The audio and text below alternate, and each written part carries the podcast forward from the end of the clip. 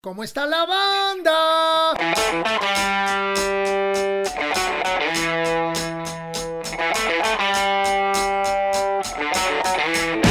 Amaya Dictionary, mission, mission, Paris, hey, mission, mission, Paris, hey, bienvenidos a este lugar que se llama ¿Cómo está la banda? ¿Cómo está la banda? ¿Cómo está la banda? Amigos, bienvenidos a otro podcast más de este mes de octubre.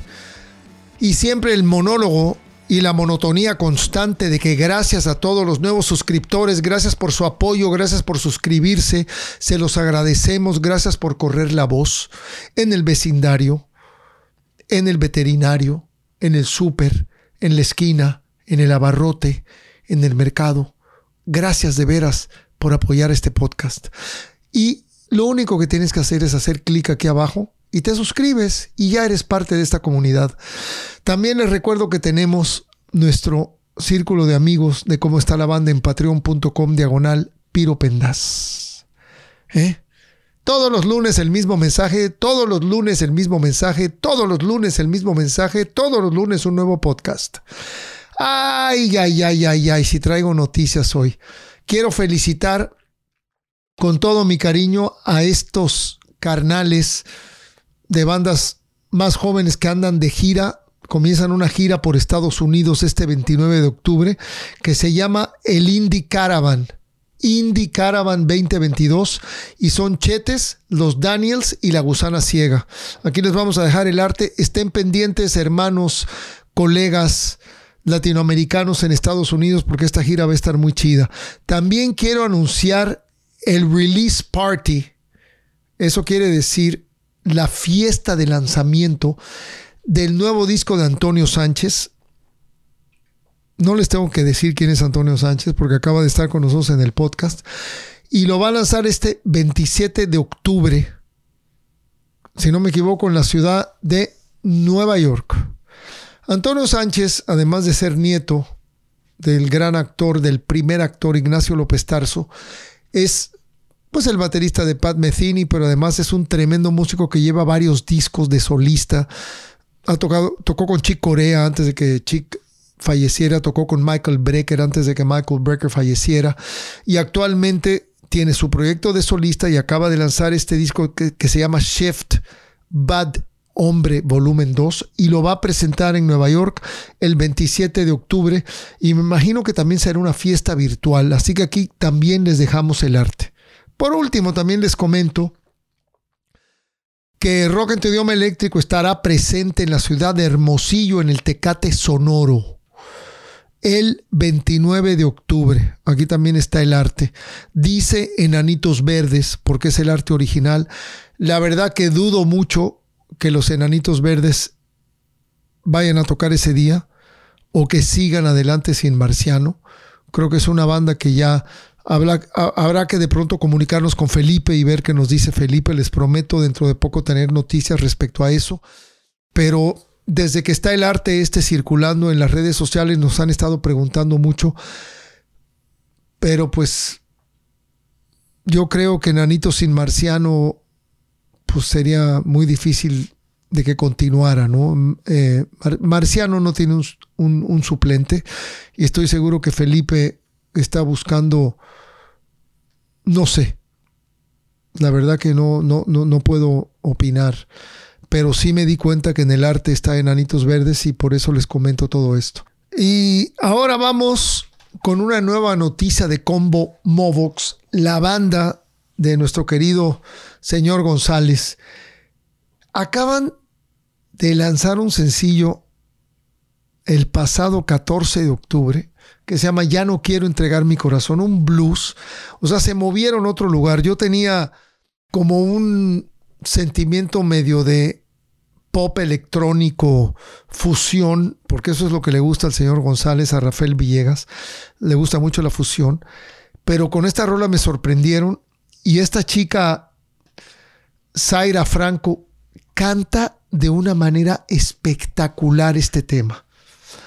Eh, como siempre, aquí les dejamos todos los links, aquí está todo el arte. Ya saben que siempre estamos este, bien organizados para poderles este, conectar con todo lo que hablamos aquí en el podcast.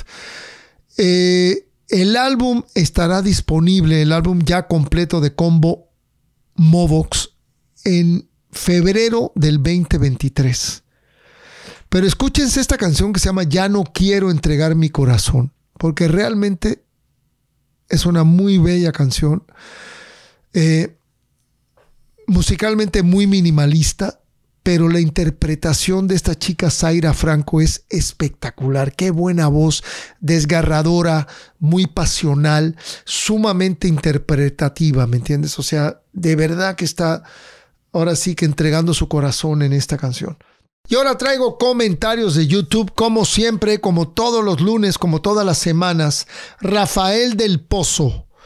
Qué gran entrevista una gran banda, Los Amigos Invisibles. No sabía que Burn los descubrió. Por cierto, buena recomendación de Alice in Chains, una banda que inició con el metal y se convirtió en grunge. Mi disco favorito es el Unplugged. Saludos. Gracias, Rafa. Este, pues yo la verdad no siento que Alice in Chains haya, haya sido muy de metal. Yo más bien siento que Alice in Chains estaba ahí en el en el grunge de Nirvana, de Soundgarden, de Pearl Jam, de esa época, pero bueno, cada quien a veces interpreta las cosas muy a su manera. Y sí, David Byrne efectivamente descubrió a los Talking Heads y gracias a eso su carrera fue mundial, pero qué bien lo manejaron, ¿no? Este, me imagino que te diste cuenta de todos los comentarios de Julio. Por otro lado, desde Caracas, Orleans Jaimes Márquez. Gracias, Orleans por escribirnos. Excelente la entrevista, Piro. Súper divertida las anécdotas del jodedor Julio. Como dicen los venezolanos, es un jodedor. Sí, igual que el cubano. Tienes que entrevistar a otros paisanos surgidos de la movida musical venezolana. Saludos desde Caracas. Gracias, Orleans. Qué bueno que nuestro podcast llega a todos ustedes y que nos pueden ver desde Sudamérica, Centroamérica, Europa, México, Estados Unidos, porque de eso se trata. Un placer, gracias por estos comentarios de YouTube y siempre seguimos adelante. Banda, banda, banda, banda, banda. banda. Traigo saludos, saludos como siempre a bandas independientes, bandas que están luchando por tener un lugar y un reconocimiento dentro del mundo musical. Y mi primer saludo y felicitación va a Vete al Diablo. Vean qué buen nombre, carajo. Vete al Diablo. Son una banda de, garage punk, rock, con una actitud de poca madre y un sonido súper intenso de guitarras. Me gustaron mucho, me capturaron. El arte de ellos está de poca madre. Van a poder ver todo lo que hacen en, en, las plataformas. Yo los chequé muy bien en Spotify, me encantó el arte. Eh, su primer sencillo, No me llames baby, está de poca madre. El segundo sencillo que se llama El baile y el más reciente que se llama Hacerlo mal realmente están muy buenas. Banda, acérquense de verdad. Estas tres rolas forman parte de su nuevo disco que está por salir en los próximos meses y son 10 canciones y el disco se llama Cuentos cortos para dormir. ¿Eh? Puras historias así, este, como de pesadilla para que duermas bien. Y la banda se llama Vete al Diablo. Felicidades a estos chamacos, están de poca madre. También quiero saludar a Joaquín, Joa guion en medio King de la Ciudad de México. Es un grupo de tres elementos formado por Joaquín Mora, que es el compositor y el cantante, Augusto Granado en el bajo y la producción y Berna Quinoc como guitarrista e ingeniero de audio. Ellos solo se producen, ellos componen, ellos arreglan, ellos hacen todo su asunto y traen una propuesta musical para mí muy bien lograda, muy bonita, nada estridente. Eh, tienen varios músicos invitados, pero al final del camino el trío es el concepto de este proyecto que se llama Joaquín. Rolas como podría imaginar, Mataría por tu amor, las historias que se van, están realmente muy bonitas. Es una banda de rock, de rock pop. Me gustó mucho realmente cómo canta Joaquín Mora. Así que ya saben amigos, saludos, bienvenidos a bandas como Vete al Diablo y Joaquín. Les recomiendo que se acerquen a ellos, que los escuchen, que abran las orejas, porque hay muy buena música sucediendo en todo el mundo. Perdón. que en pocos lugares expresamos o hablamos de ella. Y como siempre, ya saben que todos los links están aquí abajo. La fan de la semana es Silvia Delgado, mi querida Silvia. Besos y abrazos de parte de Piro y todo el equipo de cómo está la banda. Y ahora, ¿a dónde nos vamos? Nos vamos a unas recomendaciones.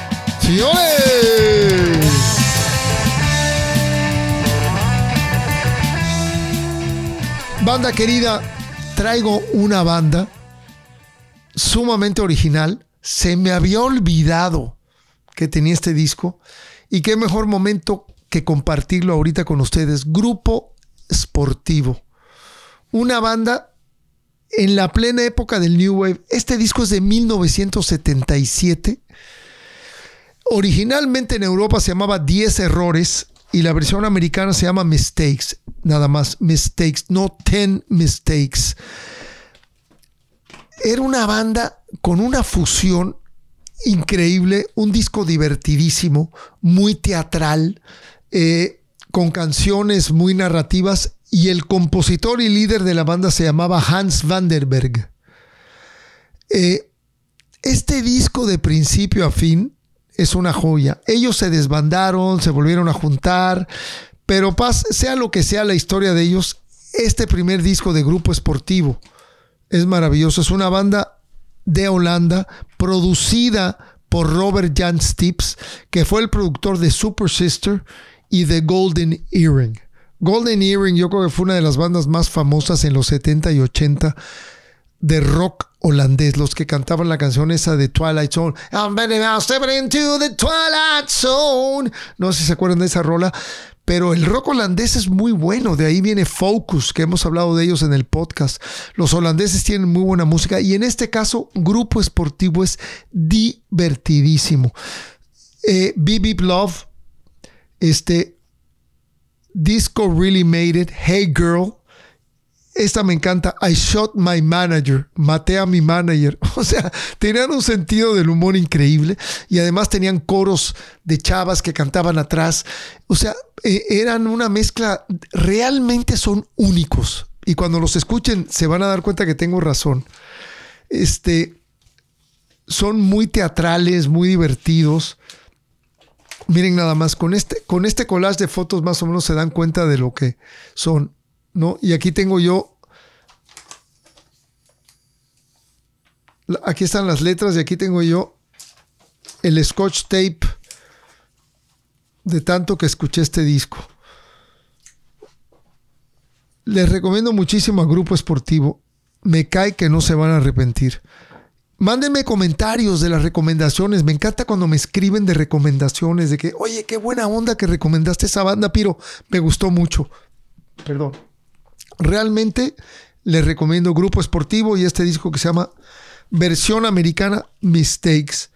Versión Europea Ten Mistakes.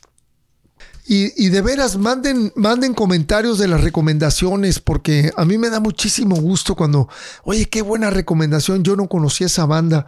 Manden, manden comentarios de lo que recomendamos, no solamente de las entrevistas, en fin, hagan lo que quieran, aquí estamos.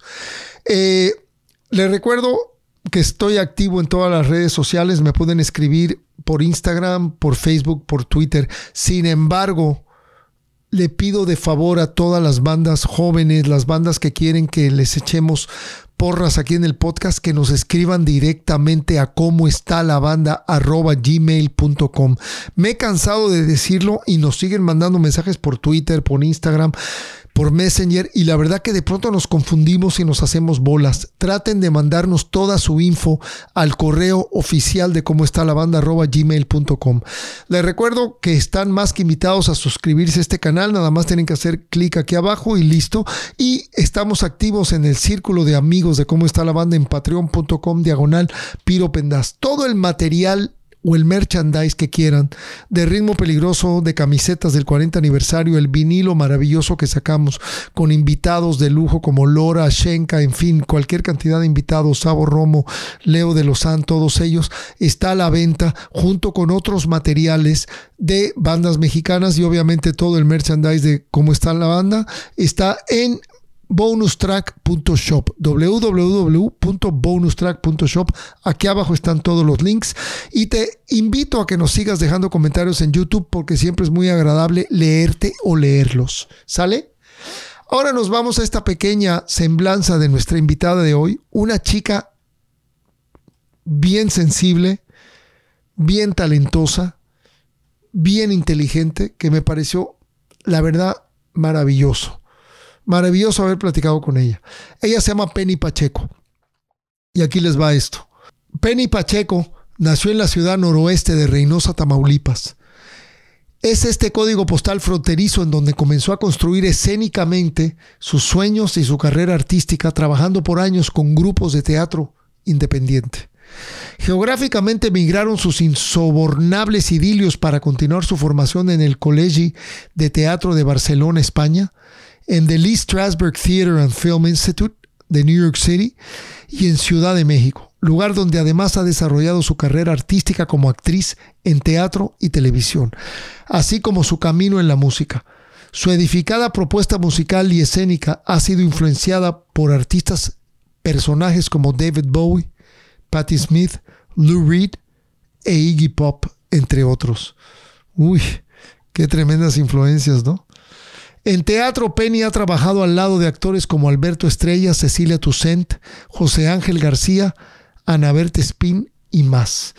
En música ha compartido escenarios con icónicos artistas nacionales y extranjeros como Jaime López, Lascano Malo, Alejandro Markovich y el, y el español Carlos San, por mencionar algunos. Penny Pacheco Punk Band se ha presentado en Ciudad de México, en Monterrey, Guanajuato, Tijuana, Los Ángeles, San Diego, San José, Sacramento, California, McAllen, Texas y Puyang, China. Ándenle, hasta la China nos llegó la Penny. Su álbum The First Penny Pacheco's Album se grabó en los estudios de Sony Music con la producción de Jorge Chiquis Amaro. Un saludo a mi querido Chiquis. Sumando algunos temas de Jaime López y Salev Cetra. En su más reciente disco llamado Góticos, que sale este próximo 27 de octubre, se encuentran canciones de su autoría y en coautoría con Salev Cetra.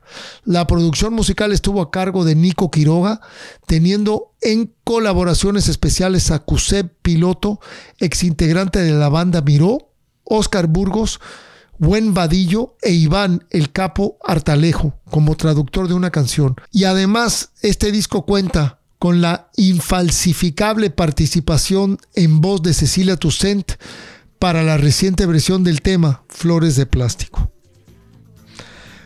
Amigos, los invito a que escuchen esta plática interesante, profunda, sensible, artística y muy variada con Penny Pacheco en este segmento que se llama Entre amigos y vinilo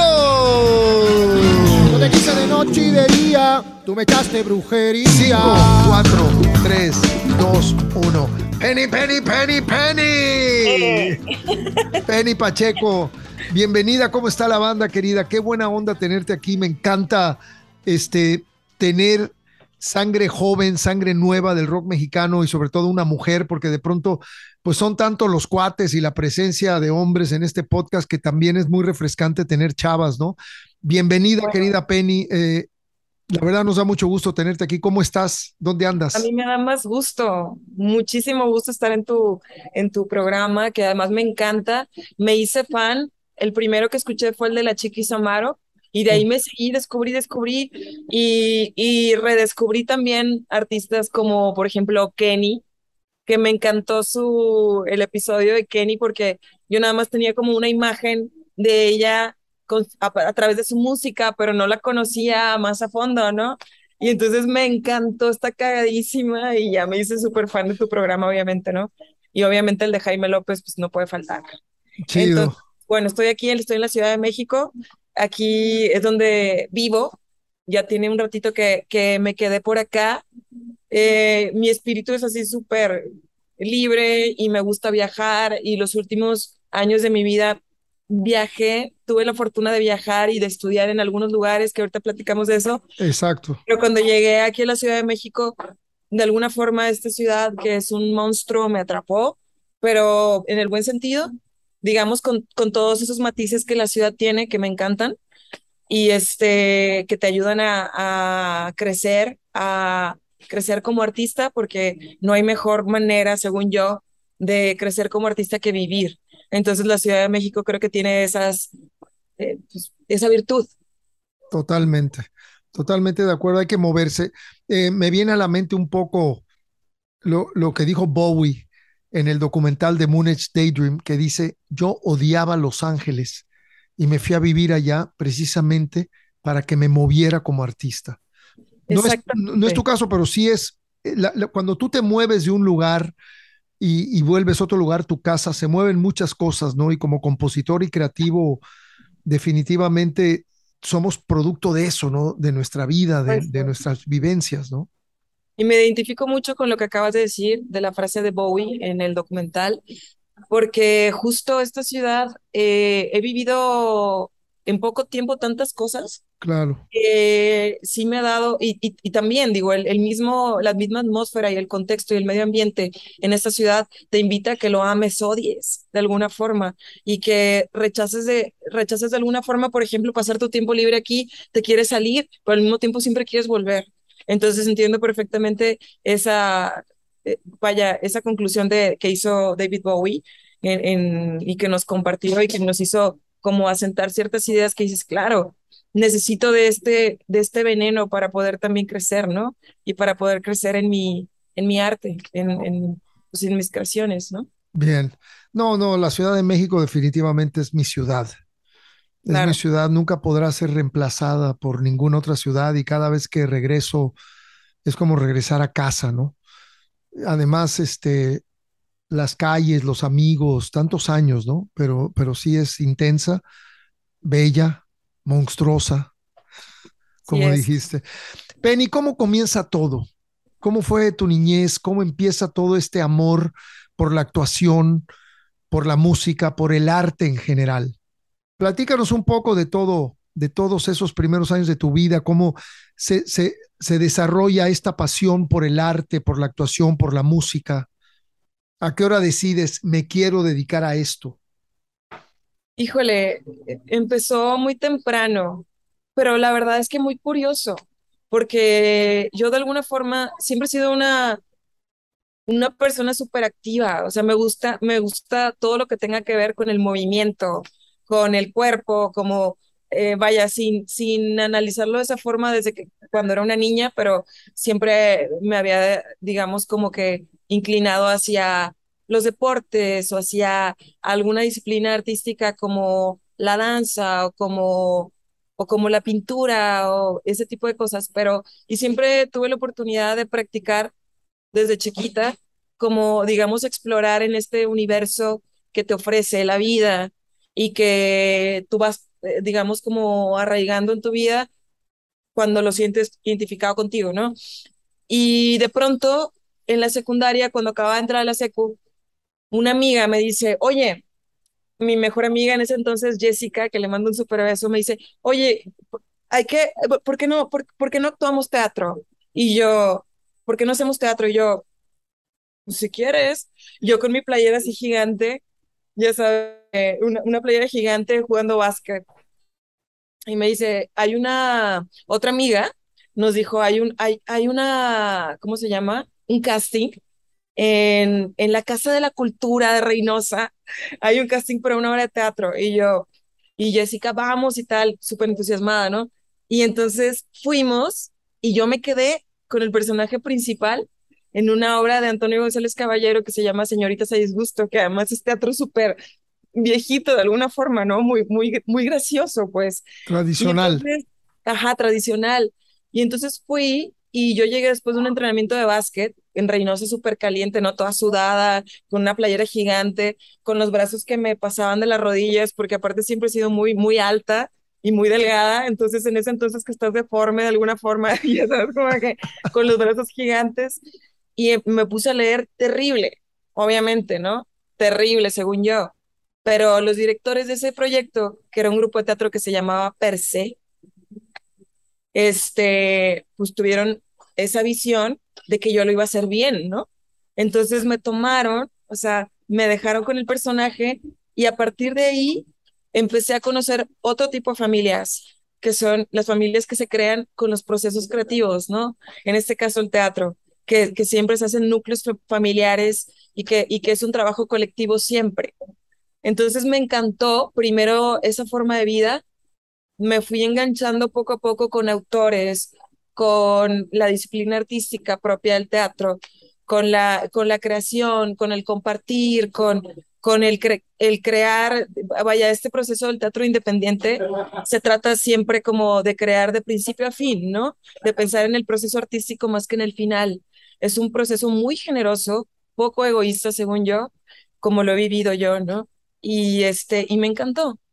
Entonces, a partir de ahí empecé a hacer teatro de esa forma con este grupo hasta que conocí a un gran amigo, que es uno de mis mejores amigos, aunque no lo veo tan seguido últimamente, pero que se llama Arturo Honorio, que es un gran maestro de teatro que yo creo que es una de mis escuelas.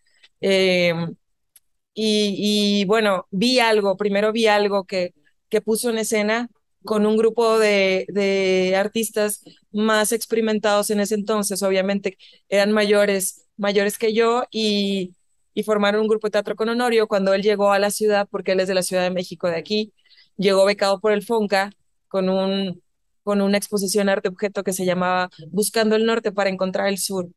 Y entonces, eh, en su proceso creativo, pues bueno, encontró un grupo de personajes que empezaron a hacer teatro con él y él escribía, bueno, nos, nos metía a un grupo más bien como una especie de laboratorio artístico de creación. Después escribía eh, las obras de teatro, las dirigía y creábamos todos absolutamente todo. Pero antes de yo entrar con él a trabajar, vi la puesta en escena, una que se llamaba La balada del refrigerador. Y en esta y en esta en esta obra me quedé con la boca abierta, pero sí dije, yo creo que siempre he dicho cuando lo platico, creo que lo deseé tanto estar ahí que se me cumplió. Dije, yo quiero estar ahí. No sé qué es esto, teatro post, este, drama ¿no? dramático o sea, como que una suerte de danza, pero al mismo tiempo teatro, pero al mismo tiempo poesía, pero al mismo tiempo súper cargada de imágenes y de otra cosa que, que yo no conocía, ¿no?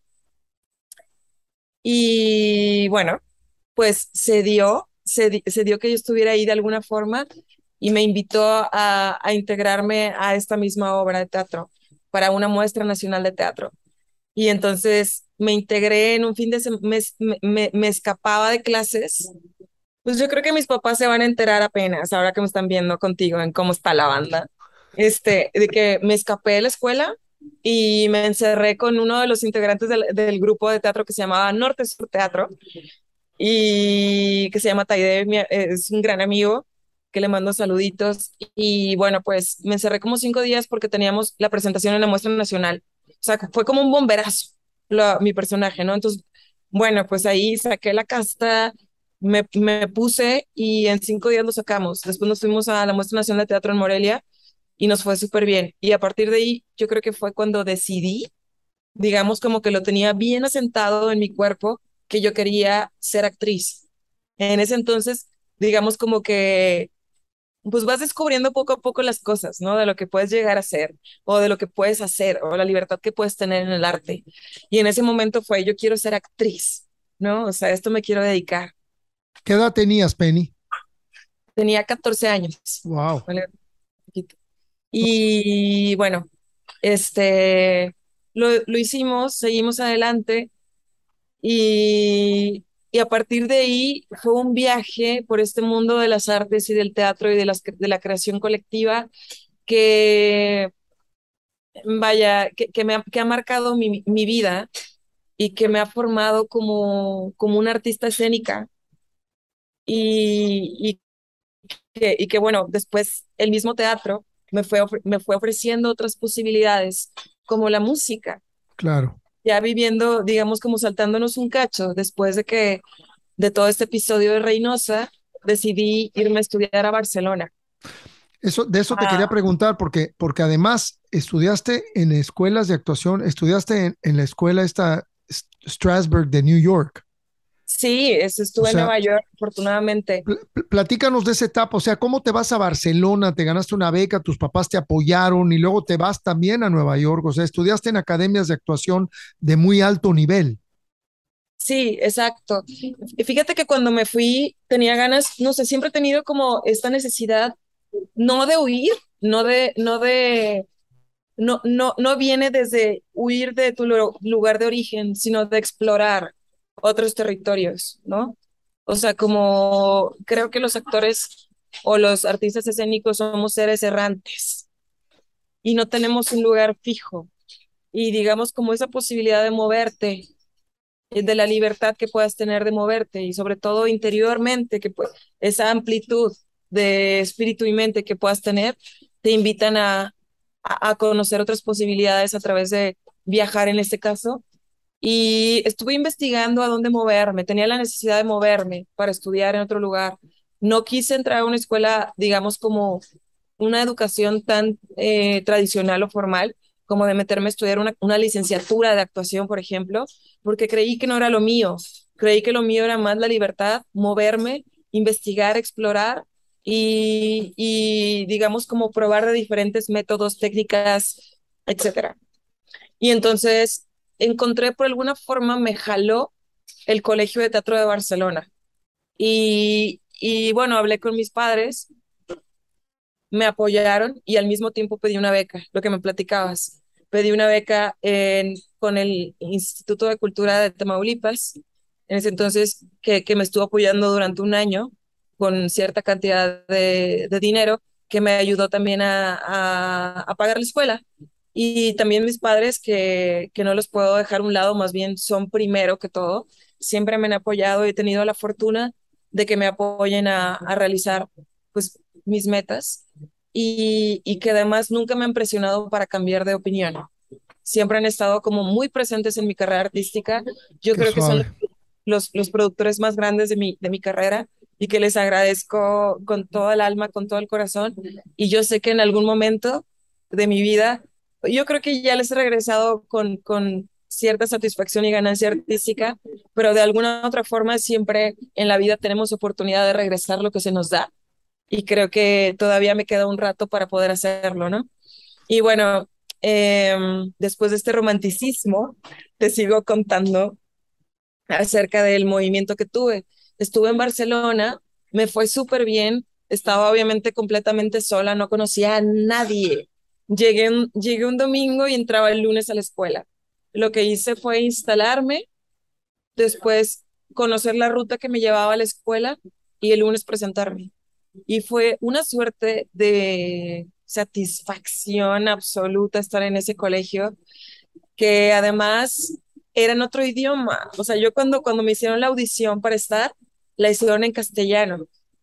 Y, y me dijeron que si hablaba otro idioma, y les dije que bueno, que, que inglés también hablaba, aparte del español.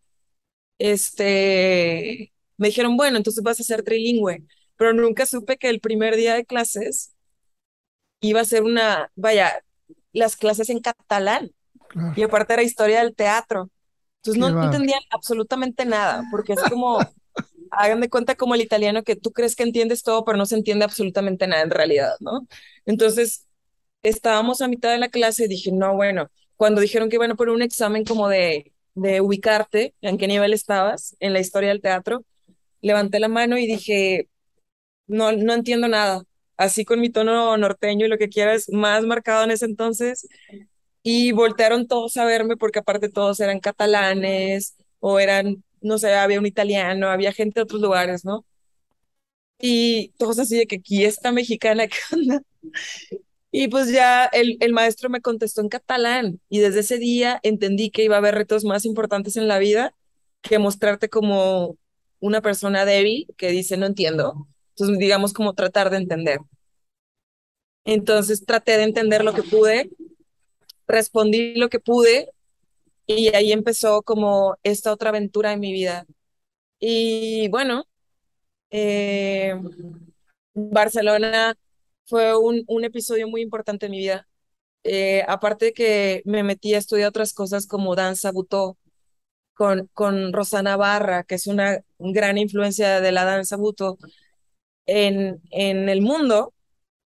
Y estábamos en la Barceloneta con la playa enfrente, haciendo caminatas de una hora para llegar de un punto a otro, trabajar esa contención, ese universo interior, ese el movimiento que existe a partir del alma.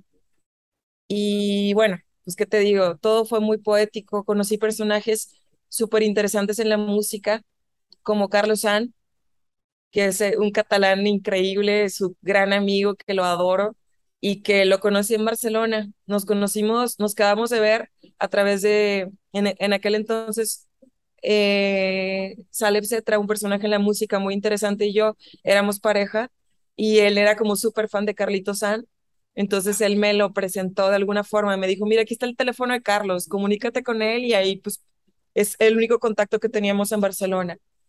Y entonces nos quedamos de ver en un bar, en el barrio gótico creo, y a partir de ahí empezó una super amistad y empecé a tener como lazos más, digamos, como más entrañables en la música, como en la música independiente, underground, todo este rollo, ¿no? de personajes que ah. tenían, que, que, me, que me sacaban tiempo en la vida y que, que, me, ponía, que me podían enseñar muchísimo, ¿no?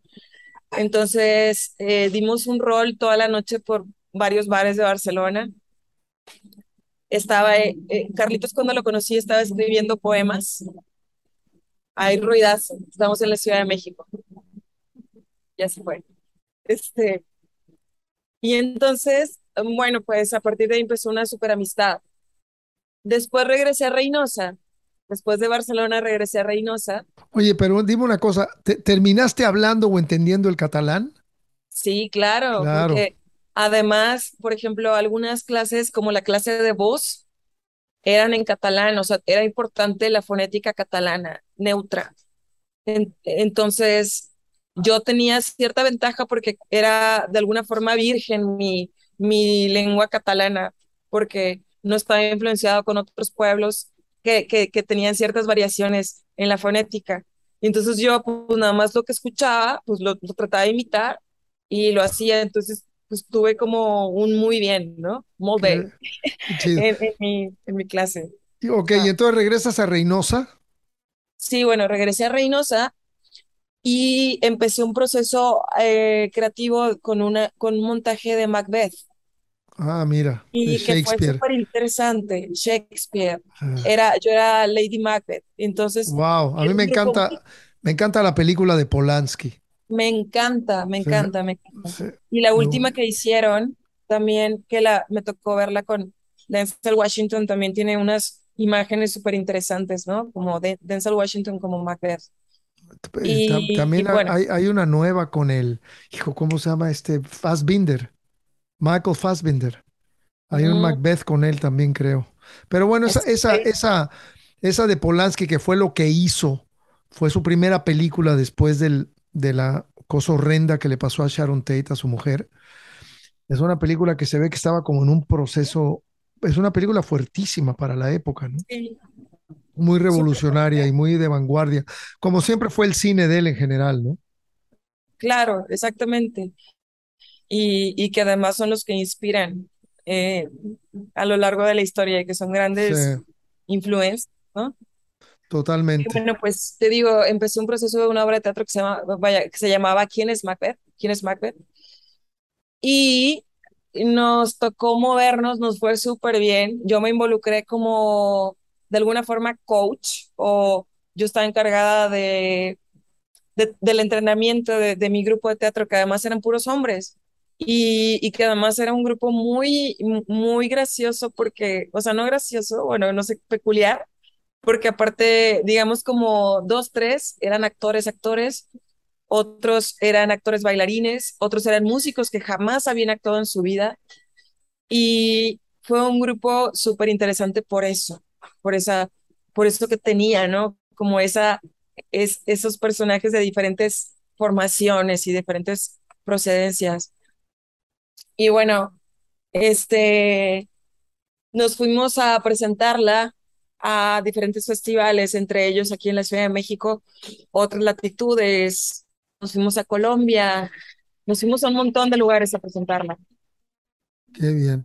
Y fue donde empezó, empezó mi viaje eh, eh, con la Ciudad de México. Empecé a tener como contacto, ¿no? Las veces que vinimos a presentarla, que además eh, fue muy fuerte, porque en una, en una de esas ocasiones, la obra para empezar estaba contextualizada con todo este rollo del narcotráfico en la ciudad de Reynosa, ¿no? Okay. En ese entonces. Y, y, y bueno, pues eh, con ese contexto y en ese momento en el que nos encontrábamos, o todos estos años como hemos vivido, esta, esta cosa tan fuerte, ¿no? A partir de que se desató de alguna forma la guerra del narco eh, y que se hizo tan pública, digamos como que el morir se hizo tan público. De, a partir de, ese entonces, pues obviamente esa, esa obra pegaba, pegaba muy bajo y presentarla en Colombia, presentarla aquí en la Ciudad de México, enfrente de, del Campo Marte, en un teatro que se llama Julio Castillo. Claro.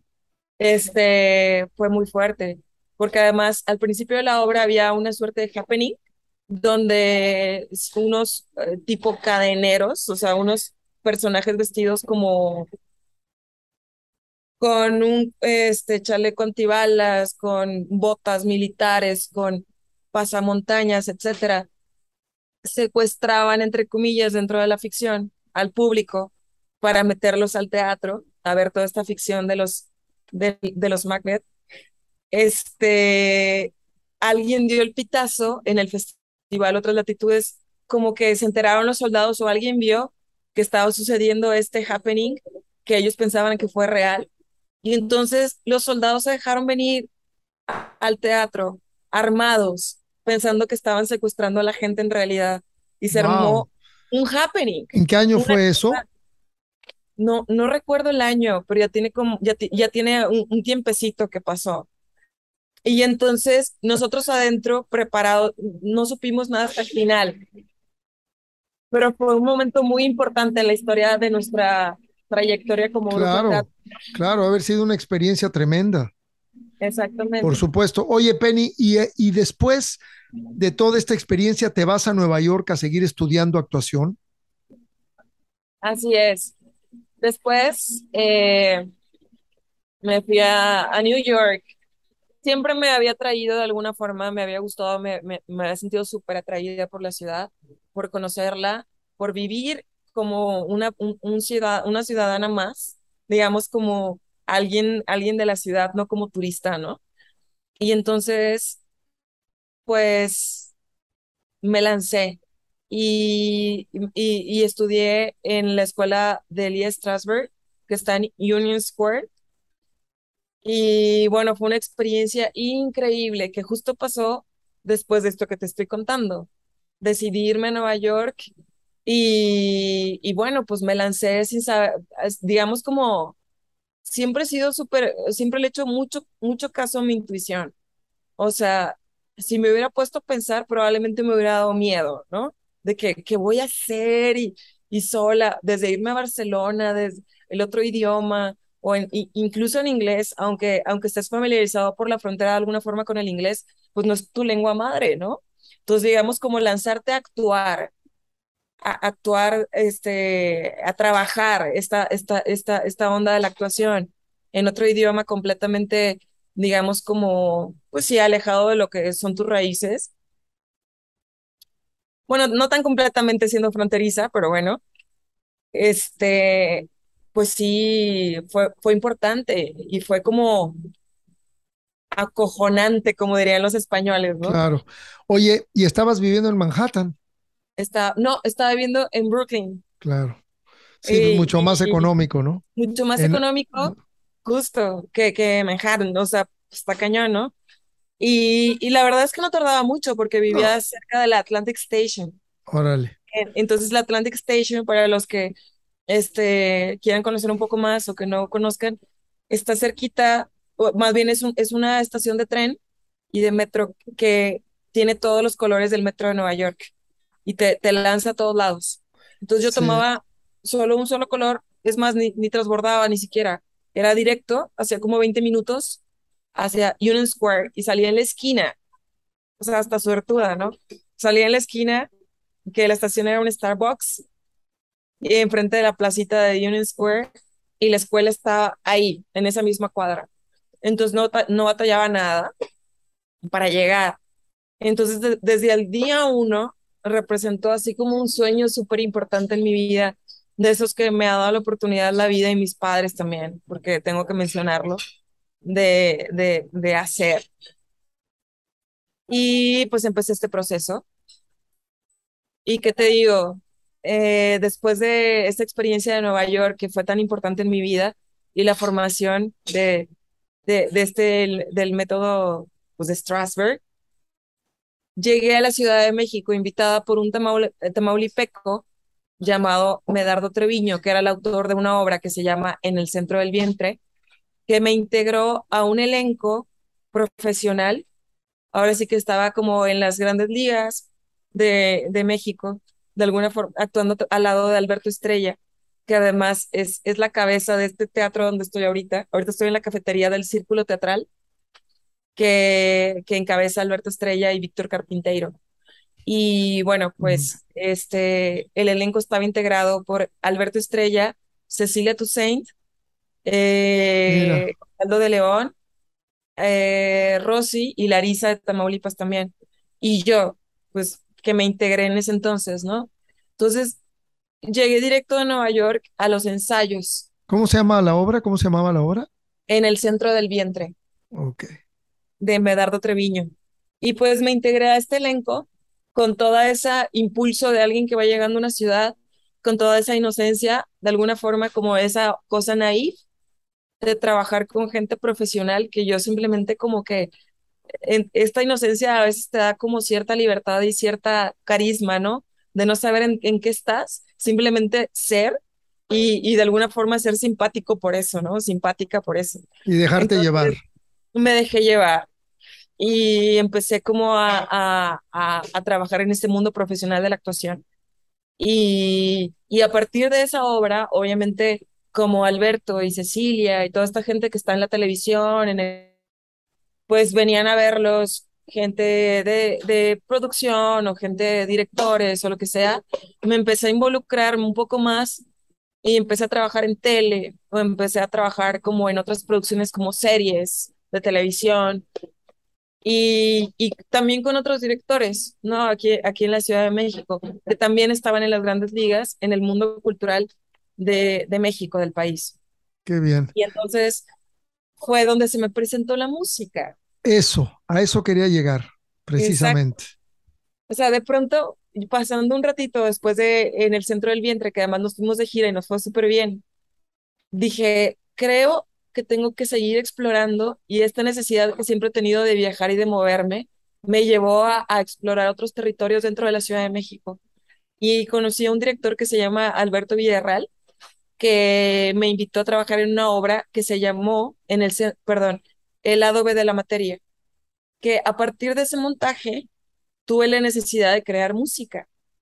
¿Y cómo fue esto? Porque mi personaje, eh, eh, para empezar, esta obra era un manifiesto, un pronunciamiento punk acerca de la sociedad y de la mierda, ¿no? Como, eh, digamos, como poner la mierda como esta, este reflejo de la, de la sociedad.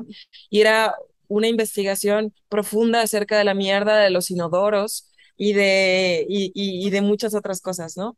Y entonces mi personaje llevaba una guitarra eléctrica y yo primero tuve que aprender a tocar la guitarra y después desaprender o acercarme más al instrumento en este caso, ¿no? ¿Nunca habías tocado, perdón que te interrumpa, nunca habías tocado en tu vida ningún instrumento? Nunca, o sea, de hecho yo no, yo en ese entonces estaba seteada en que yo soy actriz. Okay. O sea, como un poco en esta inocencia de yo soy actriz ya, y ya se acabó aquí la vida, ¿no? O sea, como que... Y, y, para este personaje tomaste clases de guitarra o todo fue empírico. De guitarra, okay. exactamente. Entonces, eh, en ese entonces, pues bueno, mi pareja de ese entonces, que era Sale, eh, eh, estaba súper metido en la música, ¿no? En la música independiente y él hacía sus canciones y todo. Entonces, cuando supo que yo estaba estudiando guitarra para el personaje, me dijo, oye, pues vamos a empezar a hacer rolas.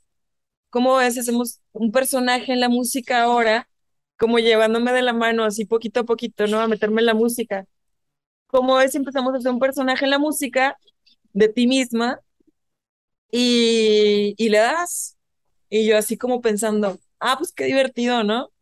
Pero en esta cosa lúdica, o sea, yo nunca pensé en dedicarme a la música para nada, ¿no? O sea, y entonces dije, va, pues aprovechando todo este proceso de esta obra y este personaje punk, que además el personaje punk, pues también nació de mí. O sea, yo creo que la frontera es un lugar súper punk.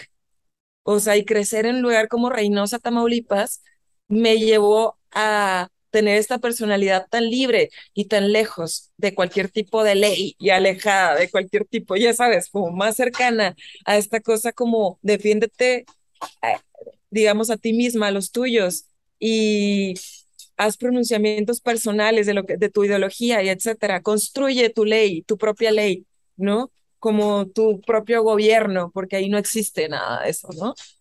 Entonces, eh, desde esta aridez, de alguna forma, empecé a formar mi personalidad y mi discurso en la música también. Y entonces, eh, bueno, pues empezamos a hacer música. La primera rolita que, que hicimos fue muy chistoso porque estamos ahí. Yo, yo, yo, yo ahora, ahora soy como, bueno, pesquetariana, creo que se dice, pero en ese entonces sí comía carne y estábamos comiendo pollo. Así me dice, me dice Sale, a ver, empieza a decir pendejadas. ¿No? Y yo las escribimos. Y yo, pero ya me tengo que ir a ensayar y tal. Entonces, total de que empezamos, empezamos con un cierto mood. Después yo me preparé para irme a mi ensayo de teatro. Y cuando regresé del ensayo, Sale ya había hecho la canción. La rola se llama Pendejo. Y fue la, primera rola que hicimos. Es parte de tu primer disco, exacto. Oye, me encanta. ¿Y, y, y por, y, ¿Y por qué esta rebeldía? ¿Por qué te dio por el punk?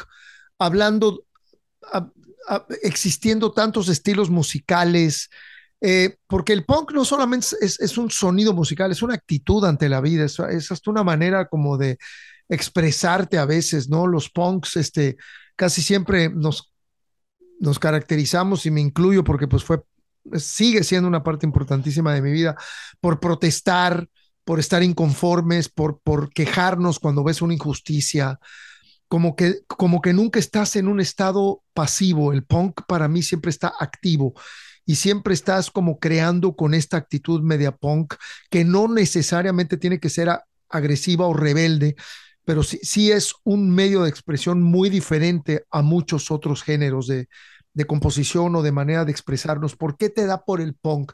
¿Qué es lo que tiene el corazón de Penny de decir y luego almidona meladona y toda esta rebeldía tremenda que traes que no todo mundo canta o se atreve a hacer eso? A mí me recordó algunas cosas, pero tengo que admitir a las, a las ultrasónicas, pero creo que al final del camino tienes algo muy particular. Pero como, como no hemos tenido tantas mujeres punks en México realmente, es por lo que uno de pronto relaciona a una con otra porque no ha habido un, un movimiento tan grande, ¿no? O sea, porque de pronto, no sé si ubicas a las Slits, ok. De, Inglaterra. Creo que fueron la, la, la, primera banda de mujeres que realmente empezaron con esto. Obviamente, pues también estaba la cantante de Penetration. Después, por otro lado, estaban en San Francisco The Avengers. Y siempre ha habido una presencia muy importante de la mujer en el movimiento punk. ¿Por qué de tantas cosas que podrías haber hecho te dio por el punk, Penny? Yo creo que tiene que ver eh, principalmente con, con la personalidad, como dices, es un carácter, ¿no? Y todo esto que te contaba de mi formación, de la forma en que empecé a hacer eh, teatro primero, después música, arte, de, la, de mi formación artística, de mi formación personal desde Reynosa, de, de mi familia, obviamente, de mis, de, mis ancestros de alguna forma, ¿no? De mi familia que, que, que además mi abuela siempre ha sido una figura muy importante en mi vida y, y que además ese, esa, esa fuerza que ella tiene todavía y, a pesar de las adversidades que ha vivido, en este caso, eh, en los últimos años, con, con, con una enfermedad, siempre me ha demostrado una enfermedad que la ata a la cama y a, depender de otros para moverse, este, siempre ha demostrado esa actitud ante la vida de todos me la pelan. Una guerrera. Exacto, es una guerrera. Una guerrera. Una guerrera. Y entonces yo desde, desde chiquita me decían, pues tú eres pachequita, eres súper pachequita, es de este lado de la familia, ¿no? Y, y aparte que mis, eh, los, los, los hermanos de mi abuela, este, que, que, que, de alguna forma conozco poco, pero que me identifico tanto con ellos, digamos como ese, la, ese, ese lado de mi linaje familiar, este, me, me, de alguna forma como que me han influenciado mucho, incluso para crear mi personaje en la música.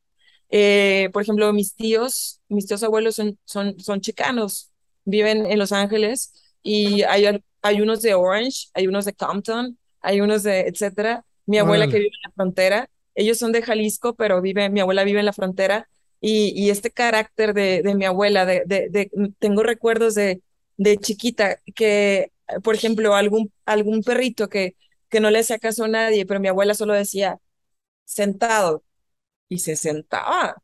O sea, a nadie le hacía caso. Imagínate el carácter de esa mujer. Este, pues está cañón y, y de alguna forma yo creo que heredé ciertos genes así directos de ella, ¿no? Entonces, creo que en la música mi personaje se empezó a inclinar por el punk por toda esa personalidad. Y porque yo al principio, la, la neta, no estaba pensando en un género musical, simplemente quería que tocaran más rápido y que le pusieran más distorsión. Y entonces, ya sabes. Qué chingo. Claro. Es como de, puedes tocar un poco más rápido y de que pues pone un poquito más de overdrive o de. Eso, sí, sí, y sí. Este, Y, y de pronto la chiquis Amaro, que aquí entra este capítulo en la vida, escuchó esta rolita, pendejo, que subimos a SoundCloud en aquel entonces y que yo había hecho una cuenta de Twitter de, de mi personaje en la música y que la chiquis Amaro me escribió un mensaje directo y me dijo, morra, me interesa your pedo, quiero escuchar más. Sí, y yo así de que, damn, pues no tengo más, ¿no? O sea, en ese entonces tenía... Qué chingón. Y dije, no la voy a contestar hasta que tenga más. Y pasaron, pasaron varios, varios, varios meses. Y, y en ese entonces me puse con, con Saleb, le dije, oye, me escribió la chiquis Amaro y, que, y, y nosotros googleando de qué, qué pedo con este güey, ¿sabes? Así. Y este, y yo, dice, no le contestes hasta que hagamos más. Y entonces empezamos a hacer más rolas. De pronto empecé a formar mi banda. De pronto me, me independicé de alguna forma de Sale y, y, me fui por mi propio camino en la música. Empecé a formar mi propia banda y, y digamos, como a hacer mi música, ¿no? O sea, a crearla con mi banda a, a, decirle al guitarrista, oye, pues tócale más, eh, más al tempo, súbele al tempo y, y ponle más distorsión. Y entonces la chiquis me abrió los ojos de alguna forma porque me dijo, oye, tu rollo está súper punk eh, y hay, hay, un, hay un espacio importante en la escena musical mexicana donde, donde encajas perfectamente. Y yo así de que punk, pues, o sea, me gusta. Ya sabes, como que pensando de que, órale, qué chido. Y, y sí, lo sentía, pero no lo sabía. ¿Sí me... Claro. O sea, como en ese rollo de la intuición, que lo llevaba por ahí, pero no, no, le había puesto ninguna etiqueta, ni yo me consideraba dentro de ningún sector. Entonces, también esa suerte, como es, esa, esa inocencia de alguna forma, me ayudó también a, a, tener mi propia voz, que a lo mejor sí, digamos, como las personas que, o digamos, como la gente lo puede escuchar y como tú pensar que tengo cierta influencia de las ultrasónicas, que en realidad, bueno, yo creo que están en ese imaginario colectivo y en ese universo, ¿no? Y, y por supuesto que, que, que, estaba chiquilla y me encantaba de qué grosero, qué, qué grosero, ya sabes, como todo ese rollito como Oye, rebelde. Me, me, y, me, sí, no, no, termina, por, por favor. Uh, Salud. Gracias. Cheers. Cheers. Y bueno, pues, eh, ¿qué te digo? Este acercamiento con la Chiquis Amaro, un día le dije, lo contacté, por fin le contesté y agradezco la paciencia y la visión de la Chiquis, que lo adoro. Sí, no es... es un personaje muy importante. Yo creo que es de los más importantes en la historia de mi, de mi formación personal como en la música. Claro. Porque de alguna forma él me llevó a ese plano también profesional de la música y decir, lo puedes hacer, ¿no? Hay, hay un lugar donde encajas aquí y, y, y, y abrirme la mente de, puedes hacer música. Y yo, de que, ¿qué? Claro, ¿Ah? claro, no, la, no, no, la chiquis, yo, yo lo, lo, quiero muchísimo, lo conozco hace más de 35 años, yo creo. Ahora, dime una cosa, eh, cuando él produce tu primer disco, ¿cierto? Así es. ¿Y lo hacen, en, lo hacen en Guadalajara o lo hacen en México? Lo hicimos en la Ciudad de México, en los estudios de Sony. Ok. Que, okay. ¿Estaba todavía Rodolfo Vázquez trabajando ahí? Sí, todavía. El Rodo. sí, lo queremos muchísimo. Ya dejó Sony hace, hace como un año. Ahora está ahí en este, en You Rock. Creo que está en el estudio de Randy. Ah, wow. Sí, sí, sí, no, Rodo es. Yo hasta le digo tocayo, digo. Yo no me llamo Rodolfo, pero le digo tocayo porque todo el mundo le dice tocayo. Es, increíble, ¿verdad? Sí, muy buen ingeniero y un tipazo. Y no, ya me imagino qué padre el equipo de estar con Rodolfo Vázquez, con la Chiquis y, y, en Sony, un tremendo estudio, ¿no? Te has de haber sentido muy bien haciendo ese primer me disco. sentí muy bien, pero te digo que esta, esta, esta como de alguna forma pendejez, ahí sí, esta como suerte de inocencia que siempre he tenido y con la que, digamos, como que me mantiene en la vida, de alguna forma dejándome llevar, no sabía ni qué, ni qué pedo, o sea, era como que en ese momento sientes que te, que te mereces todo, ¿no? Como que, ah, estoy aquí porque así es, o sea, igual te lo mereces o lo que sea, pero no, pero no estaba consciente en ese entonces del factor suerte. También, claro, soy una persona súper afortunada. De acuerdo. Y en ese entonces no me había dado cuenta. En, en, ese entonces no me había dado cuenta de lo que me estaba pasando en la vida y de cómo mi vida estaba cambiando de alguna forma y estaba teniendo un cambio súper importante porque además la música me atrapó y, el, y mi personaje que creé en la música, viniendo de esta formación actoral, que obviamente creé un personaje para la música y que, y que cada rola es un personaje diferente y que cada lanzamiento es un personaje diferente y cada todo esto, ¿no? Ahora que lo veo como un poco más desde esta otra madurez que, que ahora, digamos, como que eh, me, me ha ido acompañando con todo este proceso tan difícil que he vivido últimamente así como todos nosotros con, con todo este rollo de la pandemia y tanto que me ayudó a bajar, digamos, un poco de ese aire que siempre he tenido como una buena libra y, y, y, sentar un poquito los pies en la tierra, ¿no? Y ver de dónde vienen las cosas, de lo afortunada que soy al tener todo ese apoyo y toda esa ayuda de toda la gente que me ha ayudado a estar en el lugar en el que estoy ahora, ¿no? Este, cualquiera que ésta sea, si me falta mucho camino, si me falta poco, lo que, para llegar a una meta, lo que sea, lo, lo que quiero decir es que he sido muy afortunada y me siento muy agradecida. Chingón. Y, y, y bueno, pues te digo, en ese entonces, convivir con personajes como Rodolfo Vázquez, sobre todo la Chiquis Amaro, con Andy Bosa, que también estuvo ahí haciendo un papel importante en este primer disco y que me sigue acompañando porque acaba de mezclar y masterizar, de, de masterizar más bien una, uno de mis sencillos que estoy a punto de sacar.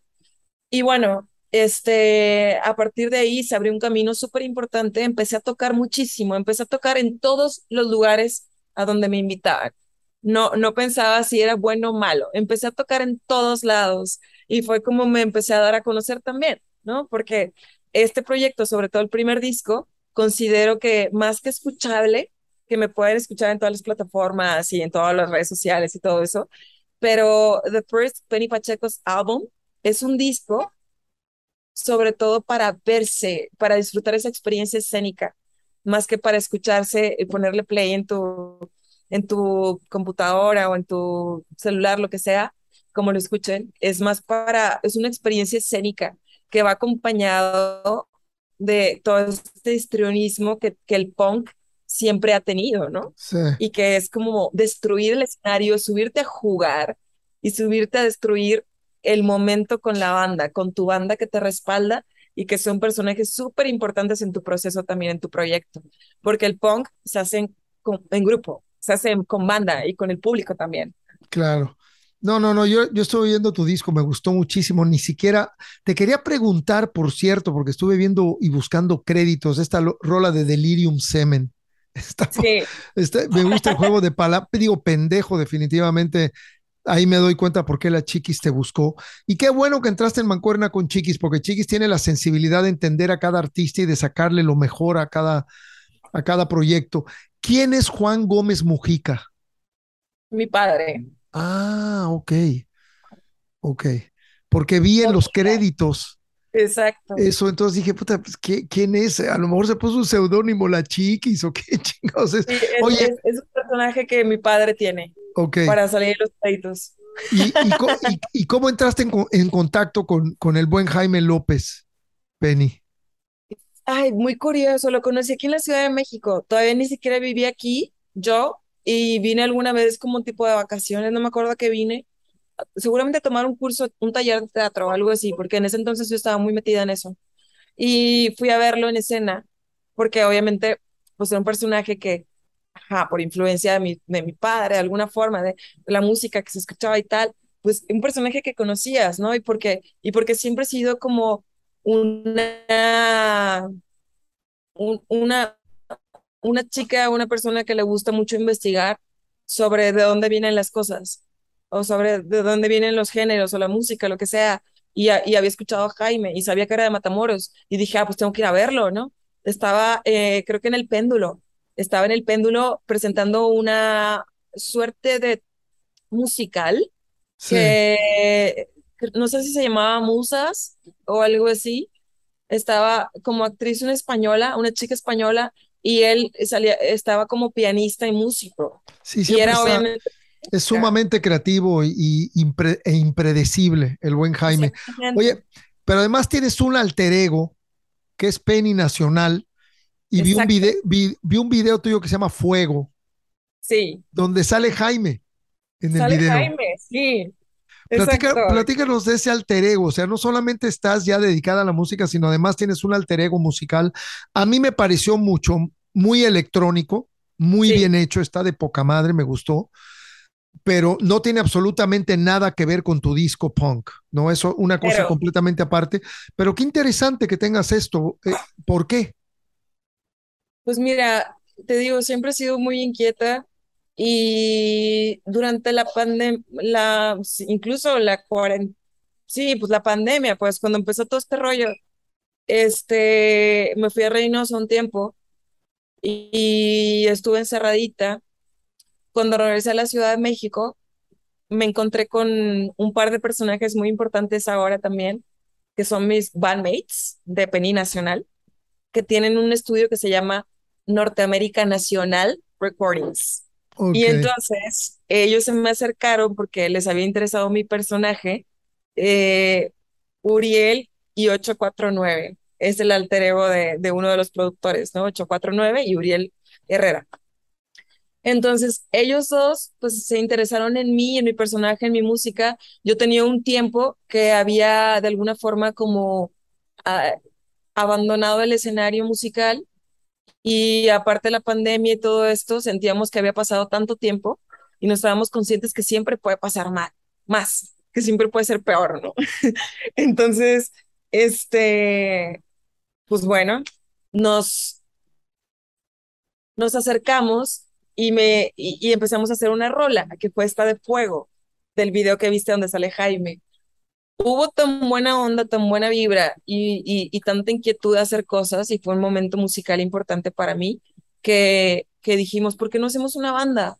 Entonces cuando estábamos buscando nombres, que pusimos varios, escribimos varios y los, y, y los elegimos entre, entre Uriel 849, María Tato, que es una gran amiga que nos ayudó a hacer todo el arte del sencillo, este, y José Piloto, que también sale en este video, este, y varias personas nos pusimos como que a, a, debatir acerca del nombre. Quedó uno que algo así como Golden Pacheco, una cosa así. Y que después de un tiempo que me, me fui otra vez como un par de meses a Reynosa, dije, ¿sabes qué? Ni al caso. O sea, ellos son Norteamérica Nacional Recordings.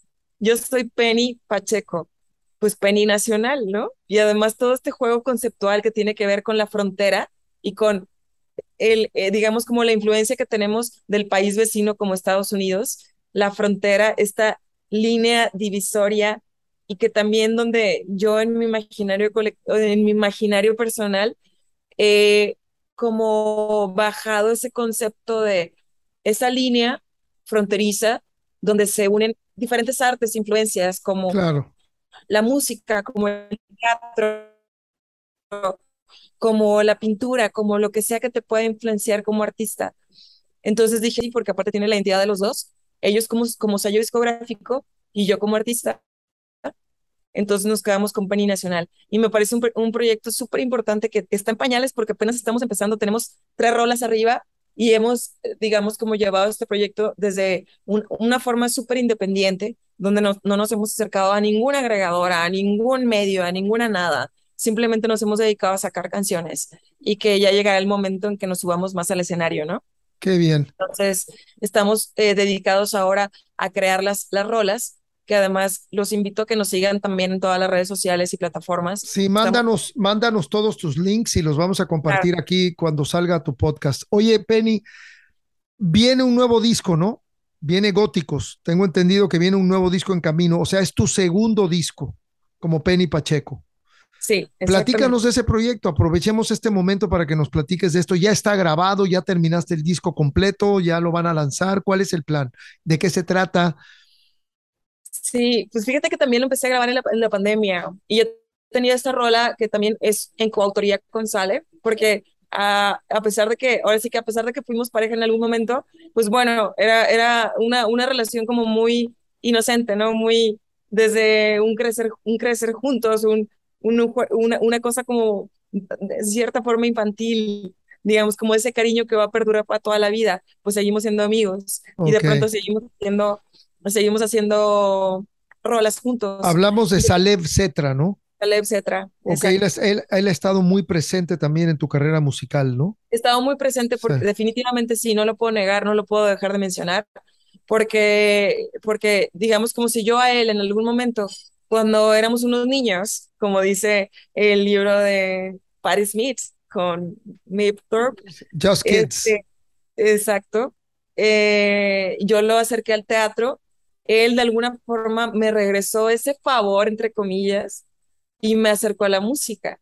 Entonces no puedo dejar de mencionarlo y de sentirme profundamente agradecida por ayudarme a salir como de ese mindset donde eres una sola cosa y te conviertes en todo lo que puedas hacer en la vida, digamos, ¿no? Y a crear personajes en todos lados en donde estés, en una cena familiar, en una en una reunión de amigos en un país donde no conoces, en un escenario en donde sea, ¿no? Entonces, de, alguna forma me ayudó a abrir la mente y, digamos, a crear mi universo personal donde también estaba, ahora la música es tan importante en mi vida y donde ahora incluso la gente de teatro me ubica primero por la música. Es muy gracioso, ¿no? Este, y bueno, pues, eh, ¿por qué veníamos, venía esto? Ah, ok, góticos. Sí, estábamos hablando de góticos, pero Sal, Salev Cetra, este, ¿vive en la Ciudad de México? Eh, no, él vive, es un personaje muy interesante vive en, Reynosa y se dedica pues, a la ganadería, tiene un rancho y además música. Entonces es un personaje, yo creo que de los más libres que conozco por, esa, por esa razón, ¿no? porque no tiene jefes, porque convive, convive todos los días con, con, con, su, con los animales a los que cuida de una forma que digamos como todo este concepto de la ganadería que tenemos no tiene nada que ver con cómo lo lleva él. Qué chingón. ¿Y es vegetariano? Eh, sí, en algún momento lo fue y ahorita creo que también está en esas.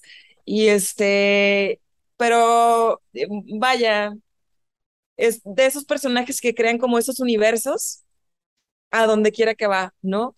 Y entonces digamos como de alguna forma se vuelve poético esta, este, este oficio que, que tiene que ver con, con el rancho, ¿no? Y, bueno, pues eh, escribimos juntos Góticos. Ok. ¿El disco entero es de los dos? Eh, no. Ah. Fíjate que este es un EP. Ok. Que, ganas, que tengo ganas de sacar, que es un tercer lanzamiento porque el segundo lanzamiento, el primer lanzamiento fue The First Penny Pacheco's Album, que lo pueden escuchar en todos lados. El segundo lanzamiento fue un sencillo que se llama Androides, que también, que también eh, trabajé en, en coautoría con Saler. Y digamos que después, eso fue en 2019, después pasó todo este rollo que me perdí un poco y la crisis y eh, un poco ciertos dramas familiares que también me ayudaron a ubicarme y a, poner en contexto esta música que estaba creando en ese entonces.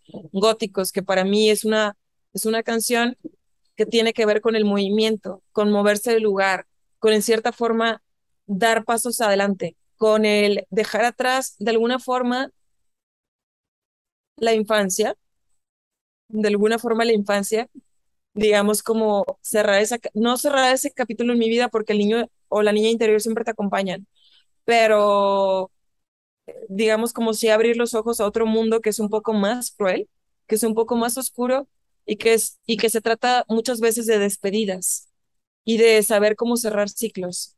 Entonces, en toda esa poética, y yo quise lanzar este EP metiendo góticos, góticos como una canción inédita en el disco, haciendo otra versión de Flores de Plástico, que es una, que es una canción importante que Jaime López me hizo eh, no sé si decía el favor o tuvo la generosidad de, de hacerme ese regalo, que me regaló una rola que había escrito en los ochentas, que creo que la había empezado a cantar Ceci Toussaint y que la había guardado para una cantante de rock, así me dijo, ¿no?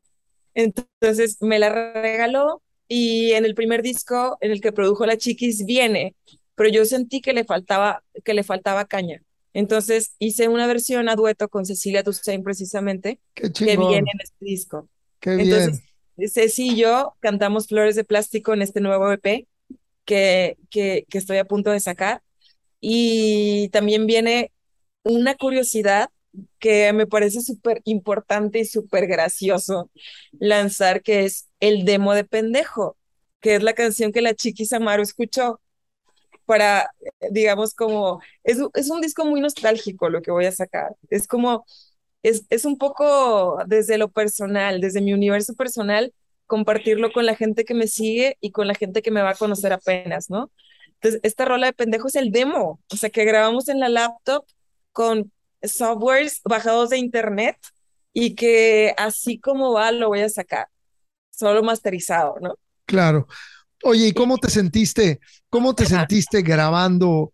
¿Grabaron juntas o grabaron a la distancia tú y Cecilia? Grabamos a la distancia porque estábamos en plena pandemia. Claro, claro. Entonces, Julián, eh, Juliana, eh, Julián, hijo de Ceci. Tremendo, el, Julián André. Tremendazo. Súper talentoso. Sí. Súper talentoso, es un gran baterista y un gran artista y un no, hombre, y produce y graba y no, no, no, no, no es de veras que increíble el, el, muchacho este, el hijo de Alfonso y de Cecilia. Yo también lo aprecio muchísimo.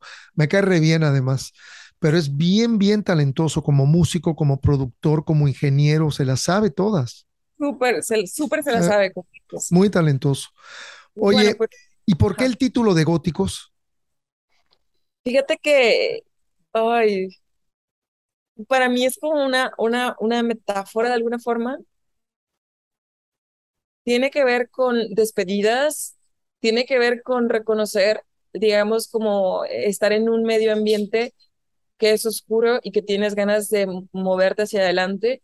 Tiene que ver con energías oscuras que te rodean y que de pronto, aunque sientes que te, haces bien, que te hacen bien, tienes eh, la obligación personal para, para poder moverte y crecer de decirles adiós. Entonces, por eso digo, en, en esta rola, de alguna forma, la música de góticos se ha mudado de vecindario, dice, ¿no? Entonces, esto quiere decir como la, eh, esta energía oscura se mueve, se va, se despide y yo también me voy a mover hacia adelante, ¿no?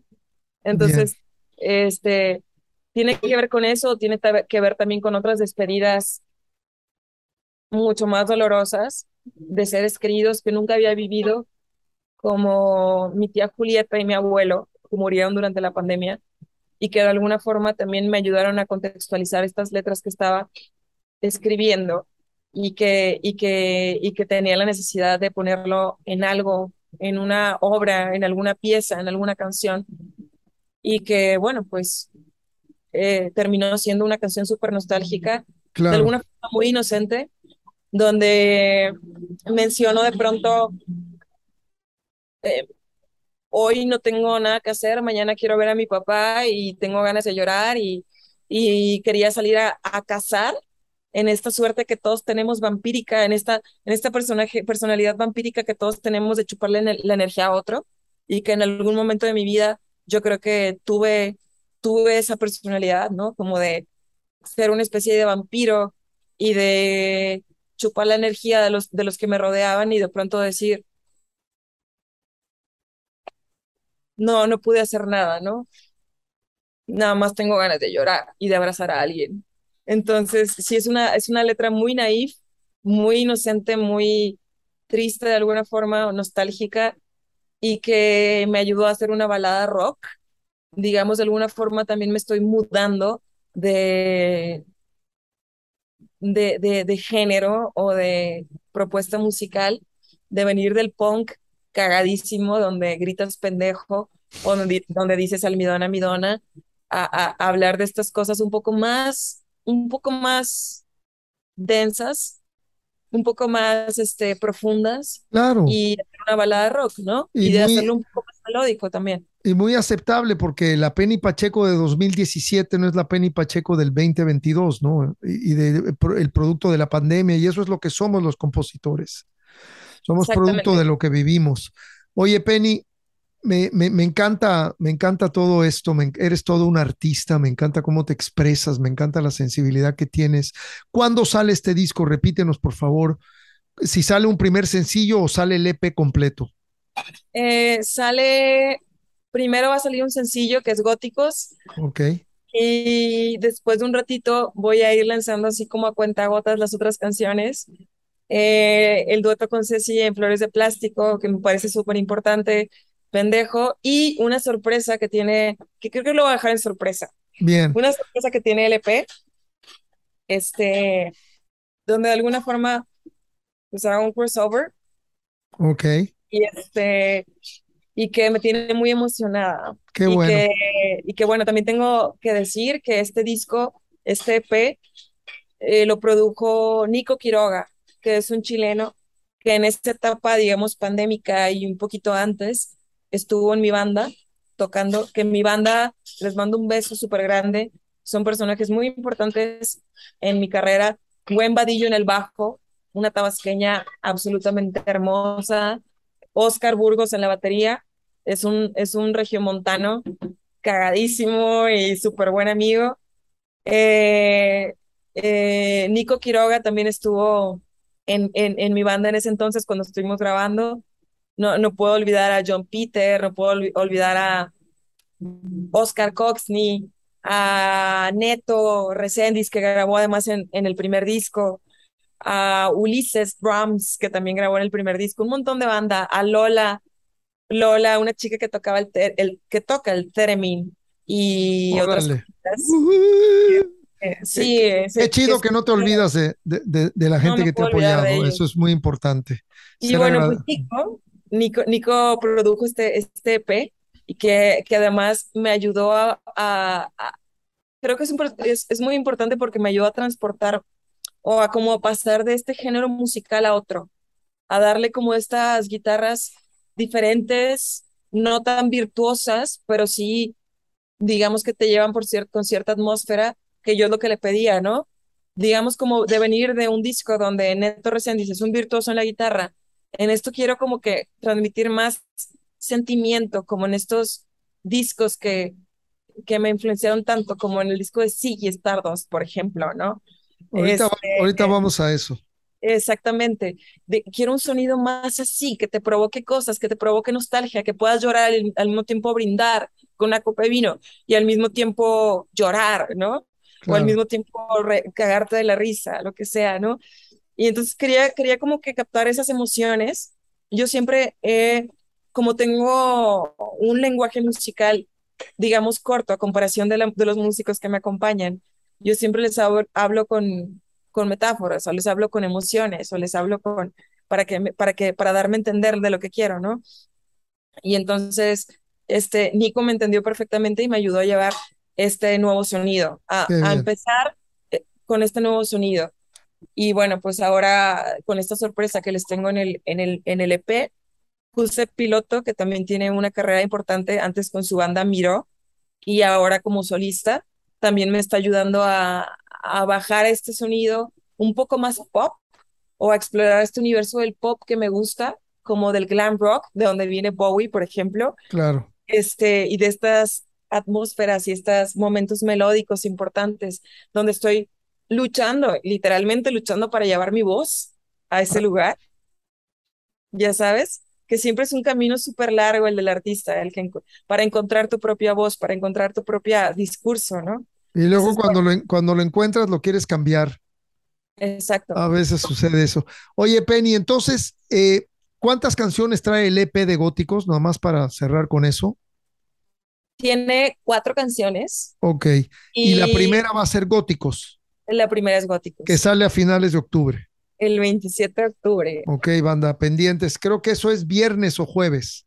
Eh, exacto, es un jueves. Y les vamos a dejar por aquí, yo creo que en tu podcast o algo así, un, un link para que hagan el pre-save de la rola y para que la puedan escuchar el día que sale y puedan seguir toda esta, toda esta trayectoria que va a tener la rolita. Buenísimo. Penny, eh, cuando te pedí que escogieras un disco que haya sido trascendente en tu vida, escogiste tres. Y la neta, yo dije, ¿sabes qué? Pues vámonos con esos tres. Porque yo además de que yo, no habías nacido cuando salieron esos discos. Estamos pues hablando, son tres discos que salieron entre el 72 y el 73, entre 1972 y 1973. El primero es Ziggy Stardust and the Spiders from Mars. Qué hermoso. Sí, del 72. Un poco después de que produjo junto con Mick Ronson el Transformer de Lou Reed, que es una joya de disco. Para mí es música que cambió. Y, y por último escogiste el primer disco de solista de Brian Eno, Here Come the Warm Jets. Uy, sí, me encanta. Cuando estaba recién salido de Roxy Music. Entonces, para mí escogiste tres discos importantísimos de esa, de esa década. Eh, cabe mencionar que dos de ellos fueron grabados por Ken Scott, que es un personaje, un productor, ingeniero británico que tuvo la oportunidad de, de conocerlo en Los Ángeles, que ya mucha banda de aquí del podcast eh, sabe cómo lo admiramos, el libro de él que se llama From Abbey Road to Ziggy Stardust, porque trabajó desde los Beatles. Él fue el creador de Missing Persons, Ken Scott, y él fue el que coprodujo Ziggy Stardust con Bowie. Aquí abajo, Exacto. Perdón. Aquí abajo dice Album Production, David Bowie and Ken Scott. Y Ken Scott grabó el Transformer de Lou Reed, aunque este disco fue producido por David Bowie y por Mick Ronson y todos los arreglos de cuerdas, de violines y de voces las hizo Mick Ronson, que en paz descansa, que fue el guitarrista de Bowie durante muchos años, que también murió de cáncer hace pues más de 25 años, el, el gran Rono, como le decían. Penny, escogiste tres discos que para mí son importantísimos en la evolución de la música de la década de los 70 y tú eres tú no habías nacido. ¿Cómo los descubres y cómo te llegan al corazón para que sean los tres discos más importantes en tu vida que te vinieron a la mente así? Platícanos de eso. no, ¿qué te digo? Lo relaciono, lo relaciono con, lo relaciono hasta con Reynosa, fíjate. O sea, con toda esa época de hacer teatro independiente, con toda mi formación, lo relaciono con, pues no, no, no sé, son, son discos que además ni siquiera pensé que, o sea, es muy curioso porque, exacto, entre el 72 y el 73 fueron lanzados, ¿no? o sea, digamos que coincide en la época. Yo siempre me he sentido un personaje como de esa época de los 70 me identifico tanto con esa época que hubiera sido padrísimo ser una, ser una chica en esa época. Pero bueno, también es padrísimo traerlo a esos tiempos, ¿no? Digamos como que investigar, son, son una enciclopedia para mí. He visto algunos documentales, por ejemplo, el disco de, de, una de las rolas de, de, Transformer, de Walk on the Wall Side, que es uno de los himnos que me parecen de la, de la humanidad, de la música, de la historia de la música, ¿no? Con todos estos personajes, que es como una suerte de, de historias de superación personal, de alguna forma, de personajes como súper fuera, digamos, como de personajes outsiders que, que de pronto encontraron su propia personalidad y se volvieron íconos con esta canción de Lou Reed, donde los puso, ¿no? Sí, yo, yo, creo que Take a Walk on the Wild Side es así como que se cuece aparte, ¿no? Y una canción armónicamente tan sencilla, eh, ese solo de saxofón al final, el bajo es un contrabajo un contrabajo y luego el, el, bajista este, no me acuerdo cómo se llamaba, buenísimo, lo dobla, lo octavea con, con un bajo eléctrico, con un jazz bass. Entonces está el, el, ¿cómo se llama? Aquí está, Herbie Flowers. Herbie Flowers toca el contrabajo, el tum, tum, tum, y luego además lo dobla, lo octavea con un bajo eléctrico jazz bass Defender. Entonces, e, e, ese concepto, ese tipo de, de cosas en el estudio es cuando realmente llevan el sonido a otro nivel, ¿no? El experimentar, el ser atrevido, eso es algo que yo siempre voy a admirar de, de Bowie, de Lou Reed, de Ken Scott, de todos esos, esos personajes, ¿no? Así es, y que además marcaron también estéticamente el universo del rock, ¿no? Porque Lou Reed, o sea, digamos como de, de, venir de la Velvet Underground, con, con esta cosa más experimental y oscurilla y no sé qué, de pronto como que se dejó crecer más el pelo, se lo decoloró, se pintó los ojos de color negro, las uñas de color negro, y que por ahí hay varias competencias, ¿no? De quién se pintó primero las uñas de color negro. Si era Mark Bolan o si era Lou Reed o quién fue, no y ahí, sé. Y, y, ahí se convirtió en el rock and roll animal. Exactamente, exactamente. ¿No? Y bueno, y que además es tan goloseante ver estos personajes en entrevistas de aquella época. Uh, bueno, no sé si a ti te pasa, pero a mí me encanta ver las entrevistas. Y, y, de pronto, bueno, claro, están en un momento de su vida, a lo mejor en una etapa súper drogadicta, y pero digo, para nosotros verlos es como que súper gracioso y súper así de que no mames, está increíble ese vato, así como la forma en que les, en que les contesta, súper como así al pelo, ¿no? Que les contesta a los periodistas sus preguntas que les pare que le parecen a ellos, digamos, porque también es una cosa que me gusta de todos esos personajes, la verdad, debo confesarlo, digamos como ese, ese grado de intelectualidad que manejaban, ¿no? O sea, como sentirse de alguna forma superior intelectualmente que la gente que los estaba entrevistando y que además tenían ese privilegio de haber vivido la vida ruda, de caminar en el wild side, ya sabes, como en la oscuridad y, y en, en lo más bajo, digamos, como en ese universo de los drogadictos y tal, o de todos esos personajes que nos presenta en Walk on the Wild Side,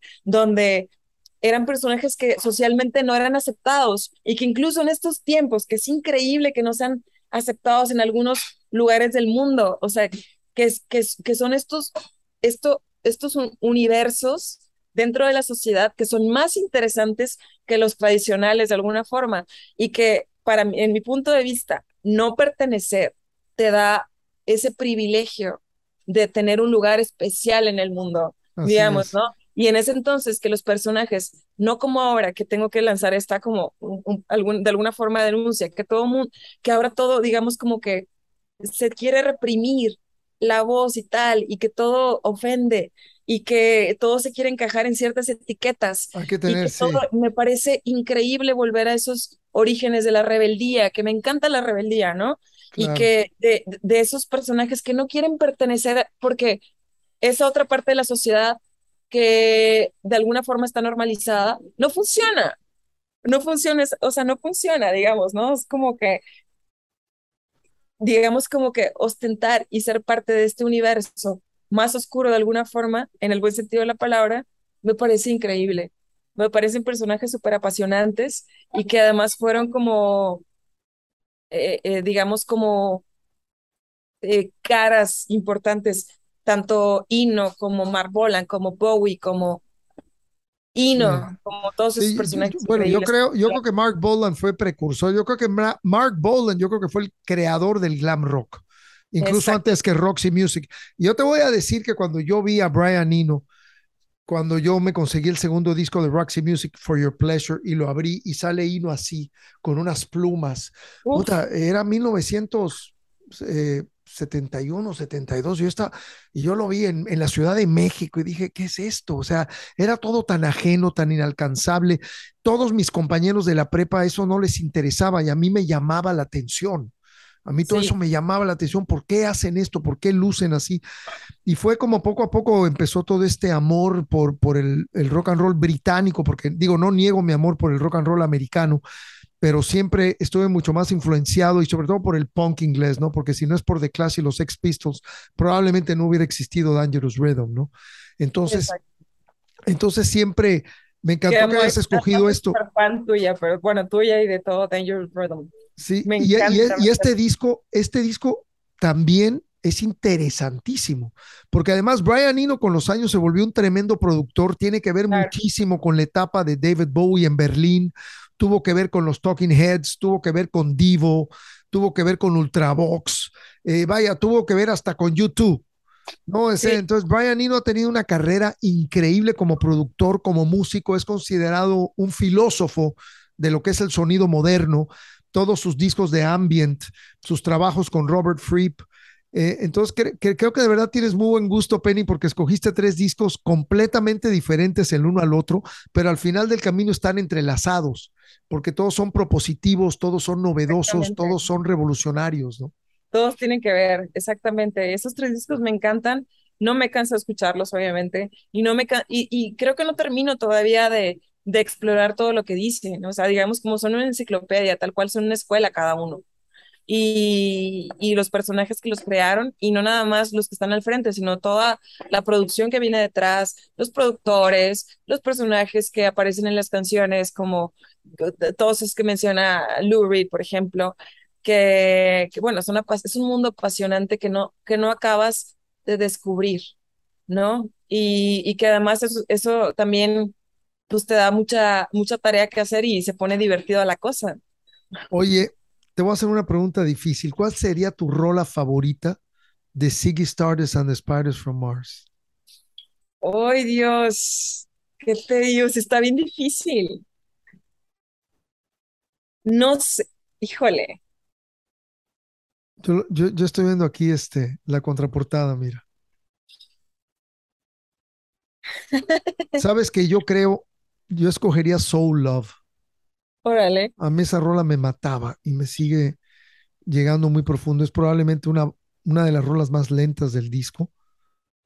pues fíjate que siguiendo tu mood, puedo decir, puedo decir que una, que es con la que empieza el disco, creo.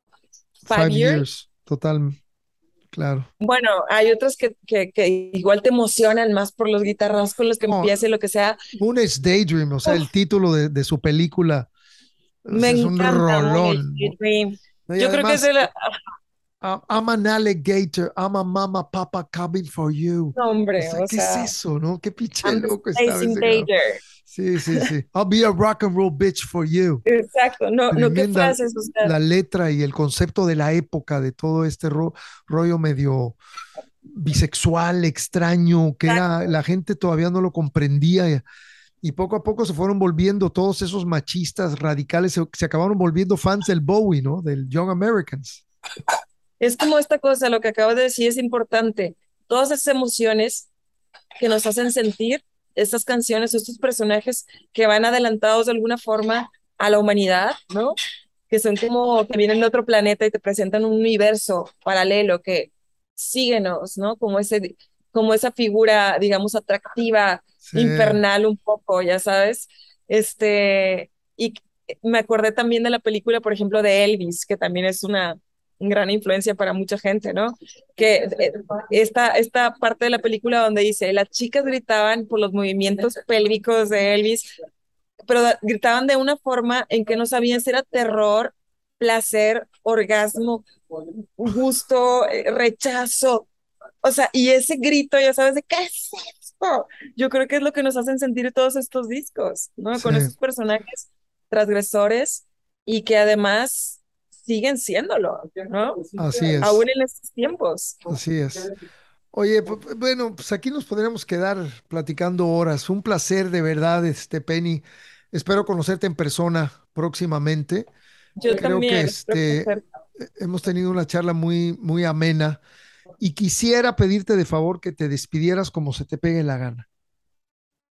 A mí misma, que me escriba. Híjole. A ver, creo que voy a poner conceptos. música, teatro, vino y yoga. Eso es todo. es un equilibrio ahí, como que digamos que todo va así.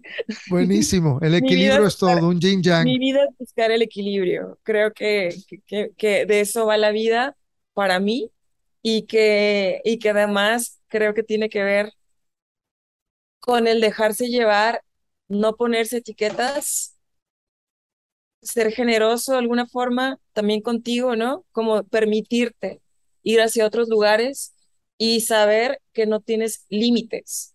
O sea, que no hay que todo lo que quieras hacer puedes hacerlo, por supuesto que sí. Y todos esos obstáculos que se nos presentan son los que le dan la esa cosa importante a la vida, esa cosa atractiva a la vida, estar viviendo, si no, si todo fuera fácil, pues todo el mundo lo haría. Exacto, no pasa nada, ¿no? Pero bueno, creo que creo que lo puedo lo puedo describir así y, y, y con toda esta ¿qué te digo? Tengo muchas ganas de vivir, tengo muchas ganas de crecer, como en el sentido en que lo han hecho todos esos personajes que admiro. Eh, admiro, por ejemplo, mucho a Patti Smith como una figura femenina. No hablamos de ella, claro, totalmente. El rock y en la poesía y en, y en, y en todo este universo poético que se puede crear uno, porque creo que tu medio ambiente tú, lo, tú mismo lo creas. Entonces, eh, con con poco, con mucho recurso, puedes crear ese medio ambiente en el que te sientas a gusto para, para crear, para vivir, para, para vivir. ¿Y cómo está la banda?